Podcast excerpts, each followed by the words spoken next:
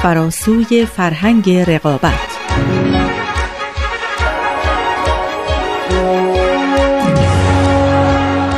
We've literally, as a result, transformed the conditions of our own existence on this planet. But we haven't yet adapted to these new conditions that we live in. And we urgently need to, because until we do, the scale of human suffering and the scale of ecological degradation on this planet will continue to increase.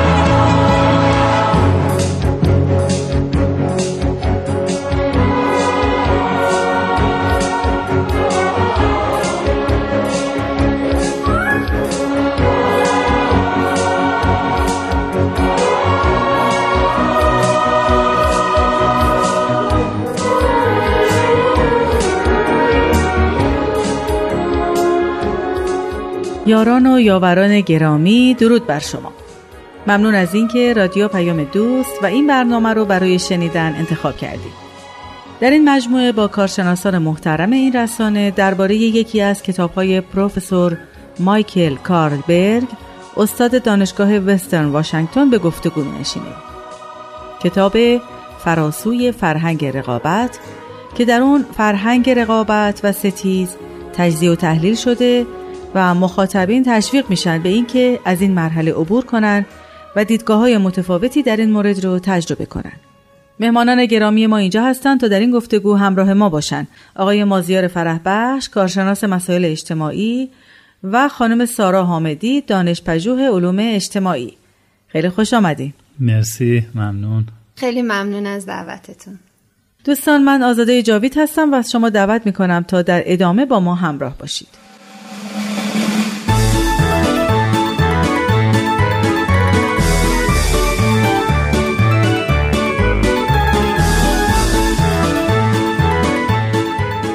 آقای فرح بخش آخرین صحبت هفته گذشته شما درباره این بود که یکی از فرهنگ ها فرهنگ رقابته که ما همگی در اون فرهنگ در واقع به دنیا آمدیم اگه ممکنه بفرمایید گفتمان اصلی این فرهنگ چیه؟ بله یکی از گفتمان های اصلی و شاید اصلی ترین گفتمان فرهنگ رقابت گفتمان قدرته. توی این فرهنگ رقابت همزاد با اختلافه. و به کارگیری قدرت توی ذات اینها وجود داره. شما نمی‌تونید رقابت رو تصور کنید بدون اینکه طرفهای رقیب دارای قدرت باشند. بنابراین قدرت گفتمان اصلی رقابت میشه. در فرهنگ رقابت شما با رقیب خودتون در مخالفت به سر می‌برید. و برای پیروزی بر رقیب خودتون باید از قدرت خودتون استفاده کنید. بنابراین خیلی مهمه که ما ببینیم تعریف قدرت توی فرهنگ رقابت چی هست. شما برای اینکه فرهنگ رقابت رو بشناسید باید اجزای اون فرهنگ رو بشناسید. یکی از مهمترین اجزاش همینطور که عرض کردم قدرت هست. شما باید ببینید تعریف این قدرت توی این فرهنگ چیه؟ چه سوالاتی در مورد اون مطرح میشه؟ چطور به اون سوالات پاسخ داده میشه؟ و در نهایت نقد و بررسیش بکنید که آیا این پاسخ ها صحیح هستند یا نه یا حداقل ناکافی هستند و میشه شکلهای دیگه از اون رو مطرح کرد یا خیر. ببخشید آقای فرح بخش میشه یه چند مثال بزنین که نشون بده که افرادی که در فرهنگ رقابت هستن تصورشون از قدرت چی هست؟ من می‌تونم از صحبت های روزمره در واقع مثال بیارم. و اتفاقا اینجا آقای کاربرگ چند تا مثال زدند که این مسئله رو نشون میده. مثلا در جامعه زیاد شنیده میشه که قدرت واقعی در دست چند ملیتی هاست. اونا هر کاری دلشون می‌خواد می‌کنن. اراده خودشون رو بر دولت های محلی تحمیل می‌کنند. و دولت ملی دیگه محلی از اعراب نداره. یا مثلا شنیده میشه که میگن امروز ایالات متحده قدرتمندترین ملت روی زمینه. می‌تونه تنهایی عمل کنه و اراده خودش رو بر سایر ملت ها تحمیل کنه. یا باز شنیده میشه که مردم اینجوری میگن که مثلا من دیگه زحمت رأی دادن رو به خودم نمیدم. چرا؟ چون احساس می‌کنم قدرتی ندارم که بتونم تاثیر داشته باشم. من هر کاری بکنم اونا هر چی خودشون دلشون بخواد انتخاب می‌کنن. گروه های زینفی هستند که با کمک های مالی که می‌کنن باعث میشن که یک نفر انتخاب بشه و همه قدرت رو در دست خودشون می‌گیرن. یا وقتی که مثلا سوال می‌کنن چرا مردم به دنبال قدرت هستند پاسخ عموم ما اینه که برای اینکه قدرت توانایی قدرت امتیاز قدرت توانایی تاثیر گذاشتن و کنترل دیگران هست. شما با قدرت می‌تونید دیگران رو مجبور کنید به کاری که خودتون دوست دارید. بنابراین قدرت طلبی توی ذات ما انسان هاست. یا اون مثال خیلی معروف که اغلب شنیده میشه قدرت فاسد می‌کنه و قدرت مطلق مطلقا فاسد می‌کنه. اینها یک مثال هایی هست که نشون میده که تصور ما و طرز تفکر ما راجع به قدرت چی هست. فکر کنم مخاطبین ما با این جملات آشنا باشن برای اینکه حالا شبیه اینها رو زیاد میشنون. و خود معنیش هم اینه که طرز تفکر عمومی راجع به قدرت همینطوری هست. یعنی همه قدرت رو یک همچین شکلی می‌بینن. چرا؟ برای اینکه فرهنگ موجود فرهنگی که ما توش زندگی می‌کنیم فرهنگ رقابتیه. و فرهنگ رقابتی تصورش راجع به قدرت همینه. با این حال راه های دیگری هم برای تفکر و صحبت کردن درباره قدرت وجود داره و نمی‌تونیم لزوما و منحصرا بگیم که تصور راجع به قدرت فقط همینه. فقط یعنی اینکه برای کنترل کردن و غلبه کردن بر دیگران. نه راه های دیگه هم هست.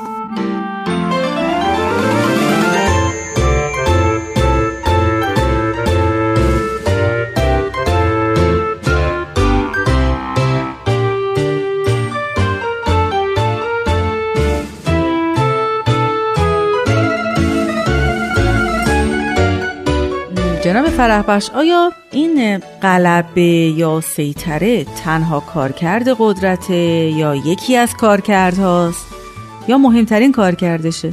البته شما اگر توی فرهنگ رقابت و طرفداران این فرهنگ سوال کنید ازشون و در اونجا صحبت می‌کنید بله اونها معتقدند که تنها کارکرد قدرت یا در خیلی که بخوان در واقع تخفیف بدن مهمترین کارکرد قدرت رو غلبه می‌دونند. بله. و معتقدند که قدرت برای غلبه هست و برای کنترل کردن دیگران و سیطره بر چیز دیگه ای ولی اینها تنها کارکردهای قدرت نمی‌تونه باشه. اجازه بدید این بحث رو یکم مفصلتر من باز کنم و تقسیم بندی رو که جناب کاربرگ در این زمینه ارائه دادن من این رو در انتها ارائه کنم و شما اون وقت بهتر متوجه میشید که قدرت چه کارکردهای دیگه ای می‌تونه داشته باشه بله. و اون وقت متوجه میشیم که نه تنها مهم در واقع تنها کارکرد قدرت این نیست بلکه در مجموع میشه گفت یکی از چهار شکلیه که میشه راجع به قدرت فکر کرد. بسیار خوب. بفهمید ببینید کسانی که در واقع قدرت رو تنها در قلبه منحصر می‌کنند یک اصطلاحی دارن در انگلیسی بهش گفته میشه پاور اوور یعنی قدرت روی قدرت بر. و این اصطلاحا کارکرد قدرت در قلبه رو میرسونه. مثلا به انگلیسی می‌تونید بگید I have power over someone. یعنی من قدرت غلبه بر یک کسی رو دارم. می‌تونم روی اون در واقع قدرت اعمال کنم و براش مسلط بشم و اونو شکست بدم. اینجا مفهوم پاور اوور در واقع دخالت می‌کنه. اما توی یک معنی کلی یا توی یک برداشت کلی شما می‌تونید قدرت رو اصولاً یک یک توانایی در نظر بگیرید یک استعداد یک قابلیت. و مشخص نکنید که این قابلیت در جهت مثبت در جهت منفی یا برای غلبه است یا چیز دیگه. اینطوری شما یک نمودار خواهید داشت که در رأس اون نمودار چیزی به نام پاور یا قدرت قرار می‌گیره. و همینطور که عرض کردم از این به بعد بسته به این هست که شما این قدرت رو در کدوم فضا دارید استفاده می کنید.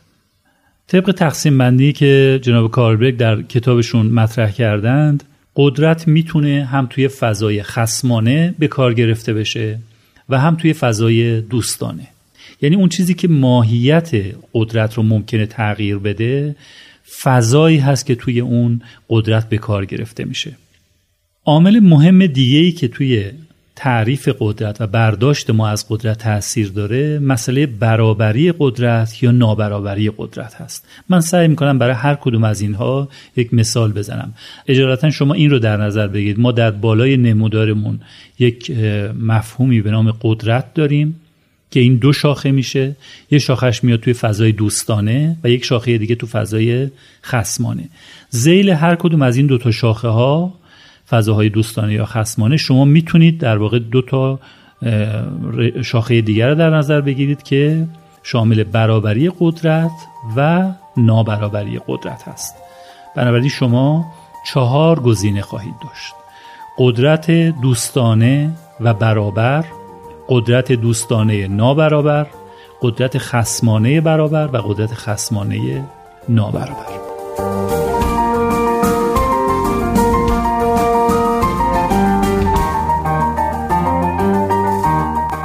The human sciences today are demonstrating that we are wired for both competition and cooperation, or both egoism and altruism. And which of these potentials is more fully developed depends on how we're raised, on our social environment, on our education and training, on our social institutional structures and incentive systems, and on the choices we make as we navigate those systems.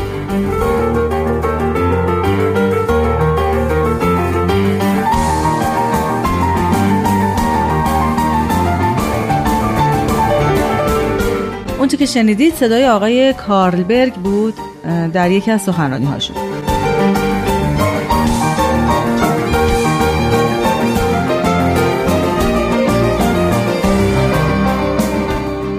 تقسیم بندی خیلی جالبیه جناب فرح بخش. اما تو این بخش دوستانه و اون برابری قدرت من مثال شرکت تعاونی به ذهنم می‌رسه که اونجا گروهی میان و سهامی می‌خرن و یک سرمایه جمع میشه و از اون به نفع حالا یا خودشون یا گروه های اجتماعی دیگه یک خدماتی رو انجام میدن. نمی‌دونم درست متوجه شدم یا نه؟ بله کاملا درست مثال بسیار خوبیه و در اینجا شما می‌بینید که در نهایت کار اینجور نیست که یک کسی شکست بخوره و یک کسی پیروز بشه و این نکته بارز در واقع این نوع همکاری بله بله.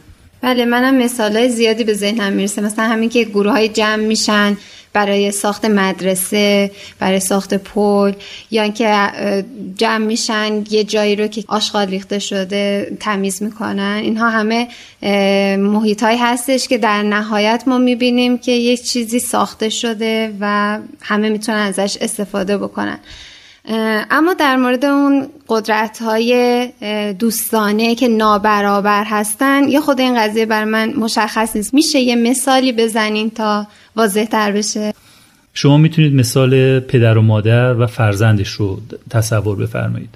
در اینجا پدر و مادر قدرتشون بسیار بیشتر از فرزندشون هست اما ابدا قصد غلبه بر فرزند خودشون رو ندارن. یا حتی می‌تونید مثال معلم و دانش آموز رو در نظر بگیرید. معلم قدرتش بسیار بیشتر از دانش آموزش است یا استاد از دانشجوش بسیار قدرتش بیشتره علمش بیشتره. اما این قدرت رو در جهت اعمال غلبه و سیطره و شکست دادن دانشجوش استفاده نمی‌کنه برعکس. حتی آرزوش اینه که دانشجوش برسه به قدرتی همپایه خودش. یعنی شما اینجا با یک نابرابری قدرتی روبرو هستین که در انتها و در نهایت تبدیل میشه به برابری قدرت و حتی تعویز این نابرابری. لذا اصلا صحبت از غلبه و شکست دادن کسی نیست. در واقع شما توی این دوتا قدرت رو وقتی توی محیط دوستانه به کار می‌برید کاملا نتایج مثبت و سازنده ای رو به دست خواهید آورد. به این ترتیب آقای فرح بخش وقتی که محیط دوستانه یه محیط صمیمانه است که به نظر می‌رسه حامی و پشتیوان همدیگه هستن محیط خسمانه باید محیطی باشه که بر سر یک منفعتی جنگ و دعواست همینطوره؟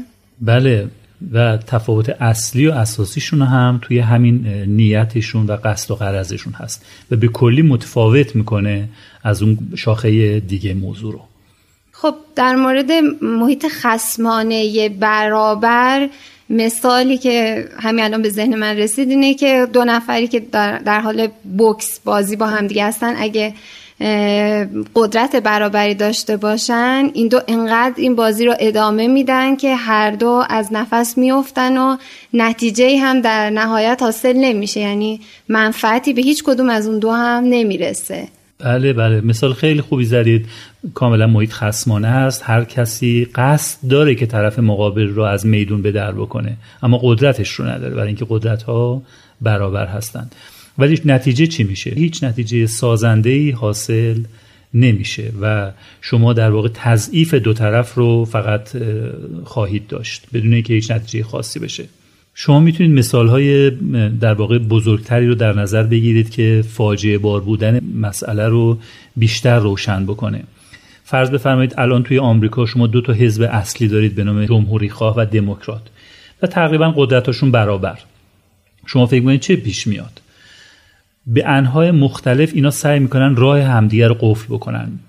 با این تصور که اگر مثلا من این طرح رو تصویب کنم و نتایج مثبتی داشته باشه و مردم جذب این طرح بشن این طرح مثلا به اسم دموکرات ها ثبت میشه و من در انتخابات بعدی در نقطه ضعف قرار خواهم گرفت و نمی‌تونم رقیبم رو از میدون خارج کنم. پس بهتره با این در واقع قفل بکنم کار رو. تو, تو مشورت ها شرکت نمی‌کنن یا اگر شرکت می‌کنن رعیا طوری هست که به تصمیم گیری مهمی منتج نمیشه و نتیجه نهایی کار فلج شدن امور یک مملکت بزرگ و خب می‌تونید تصور کنید که چقدر در واقع پیامدهای نابسامانی و نامناسبی رو برای یک جمعیت عظیمی در پی خواهد داشت. در واقع فضا وقتی که خسمانه باشه قدرت حتی برابر هم اگر باشه درسته به غلبه نمی انجامه اما به تضعیف هر دو طرف می‌کشه. مثال خیلی سیاسی بارستری هم هست غالبا گفته میشه در مورد برابری هسته‌ای که در بین آمریکا و شوروی بود در زمان جنگ سرد. هر دو بعد از جنگ جهانی دوم بعد از یک مقطعی هر دو دارای قدرت مساوی بودند ولی فضا فوقالعاده خسمانه بود.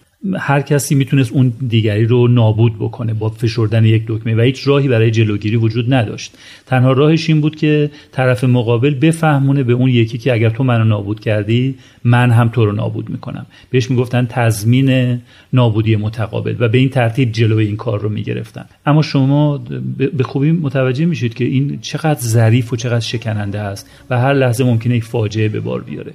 حتی اگر فاجعه هم به بار نیاره شما می‌دونید که اطراف طرف های مقابل باید مرتب سلاح خودشون رو اضافه کنن و این هزینه ها رو باید ملت ها پرداخت بکنن و طبعات خیلی جهانی دیگه ای داره که خارج از بحث ماست. علیال وقتی فضای خسمانه باشه حتی قدرت های برابر هم به فاجعه کشیده میشه و طبعات نامحدودی خواهد داشت.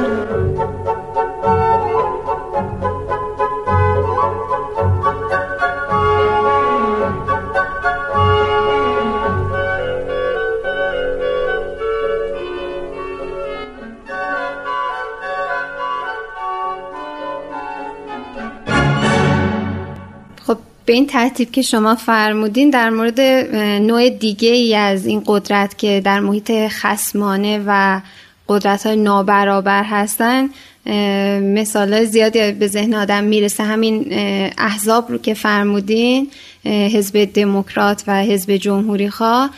قدرتشون اونقدر زیاد هستش که اجازه ظهور حزب های دیگر رو توی کشوری مثل آمریکا نمیده. بله و در واقع حذف می‌کنه طرف مقابل رو یا اون حزب رو از گردون رقابت خارج می‌کنه چون قدرتشون نابرابر هست. ببینید این شکل چهارمی که تو این تقسیم بندی ما بود همون شکلی هست که در فرهنگ رقابت امروز حرف اول رو می‌زنه. و در واقع تنها شکلی هم هست که منجر به غلبه میشه. در سه شکل دیگه شما غلبه و سیطره ندارید. ولی در این شکل منجر به غلبه میشه. شرکت های تصور بفرمایید که چند ملیتی هستند و قدرت فوق اقتصادی دارند. اینها چون محیط خسمانه است. و قصد پیروزی و غلبه هست و قدرت ها هم نابرابر هست نهایتا منجر به این میشه که یک شرکت رو یا چندین شرکت رو از دایره تصمیم گیری حذف می‌کنن از دایره رقابت حذفش می‌کنن. چیزی که مهم هست این که این شکل چهارم هست که اصل اعتقادات نظری پردازای اجتماعی که توی فرهنگ قدرت و فرهنگ رقابت رشد کردند و مدافع اون هستند محور نظراتشون همین شکل چهارم هست که ما بیشتر بسیار بیشتر راجع به این باید صحبت کنیم و نشون بدیم که تا چه حد از اعتبار برخورداره و کجاها میشه دیگه در واقع کنار گذاشته بشه.